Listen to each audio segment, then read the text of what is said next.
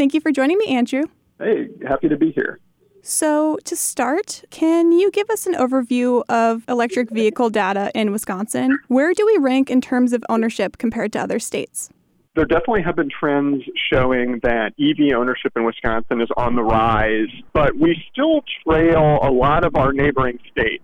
So, Minnesota, Michigan, Illinois, Wisconsin ranks 39th per capita in EV ownership. That's according to data from the U.S. Department of Energy. So, based off where we are population wise, you would expect us to be a bit higher. And there are some reasons that people have speculated for why we've lagged, but you know, definitely, I think EV advocates feel that there's some work left to be done there. And where do we rank when it comes to charging stations? So one of those big reasons why a lot of people have speculated that we are lower on EV ownership is because of that charging infrastructure. There was a report that came out that has us, I believe, at 42nd the country for charging stations. So fairly low, and that's a big problem because if you have an EV, obviously you want to use it. You want to be able to get from point A to point B and know you're going to be able to take that trip, you know, being able to stop and charge up and get where you need to go safely and quickly. And this range anxiety, you know, a lot of people feel like is why Wisconsin hasn't seen more growth in the number of people buying those EVs. Some state lawmakers are looking to improve those figures. They want to change the law so that private companies can charge drivers by the kilowatt hour. What is the current law when it comes to billing people charging their vehicles? Normally, if you have an EV, how you would pay to charge up is kind of like at a gas station. You, you, pull up, you plug in, and you pay based off how much electricity you use. But in Wisconsin, actually, the only people who can charge like that are utilities and how like big box stores or other places will get around that is you pay instead by the time. So if you charge for 10 minutes, you pay X amount of money.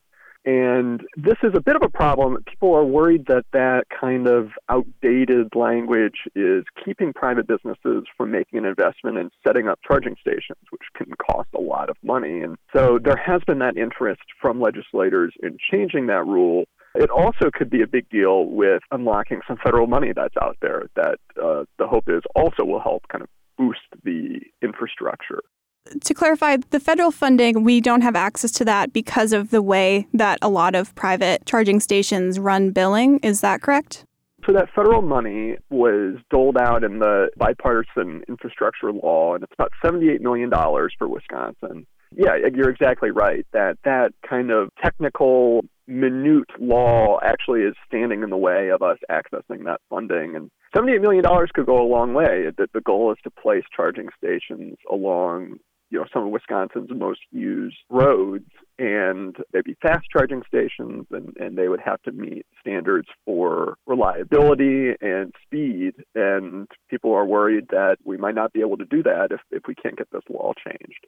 Part of it is that they want private companies to be able to access this money, not just utilities. So they kind of built in this requirement to the federal law as a safeguard to make sure that it is really those private businesses who I think a lot of people would like to see making that investment, getting involved. They're also just, you know, talking to people who have EVs or people to consider buying an EV. There's just a sense of charging by the kilowatt hour is a, is a better way of doing it. You know, when you pull up to a gas pump and you fill up and it takes five minutes, you don't pay by, by the five minutes, you pay based off how many gallons of gas you put in your tank. And I think they want to have that kind of consistency for electric vehicles as well. Are there any detractors of this legislation, people who don't think it's a good idea? There has been some struggles with this bill in the past, and it hasn't necessarily been with the notion of changing the kilowatt hour issue, but there kind of have been related EV issues that have gotten roped into it.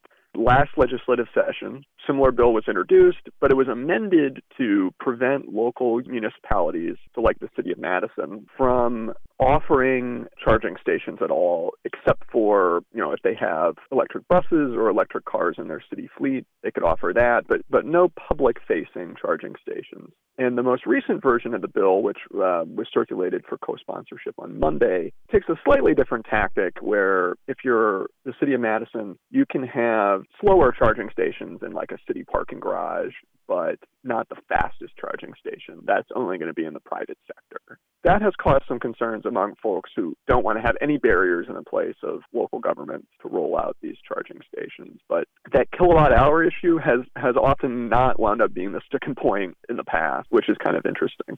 And have you heard of any bipartisan support so far? Do you think that this legislation is likely to pass? There certainly is bipartisan support for that general idea of changing that state law and, and hopefully getting that federal funding in.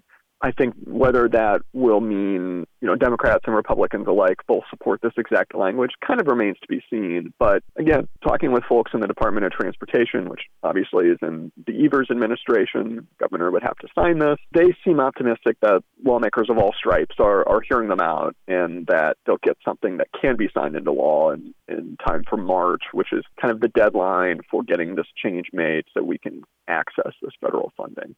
Is there anything else you'd like to share with our listeners? Part of the argument for making some of these changes is that it's not necessarily government trying to mandate people to get EVs or mandate car companies to behave a certain way, but to try and remove some of the barriers for the private sector to meet this rising demand and hopefully present people with a real choice and a real option if they choose to buy EVs in the future. Thank you for joining me, Andrew. Thanks, Faye.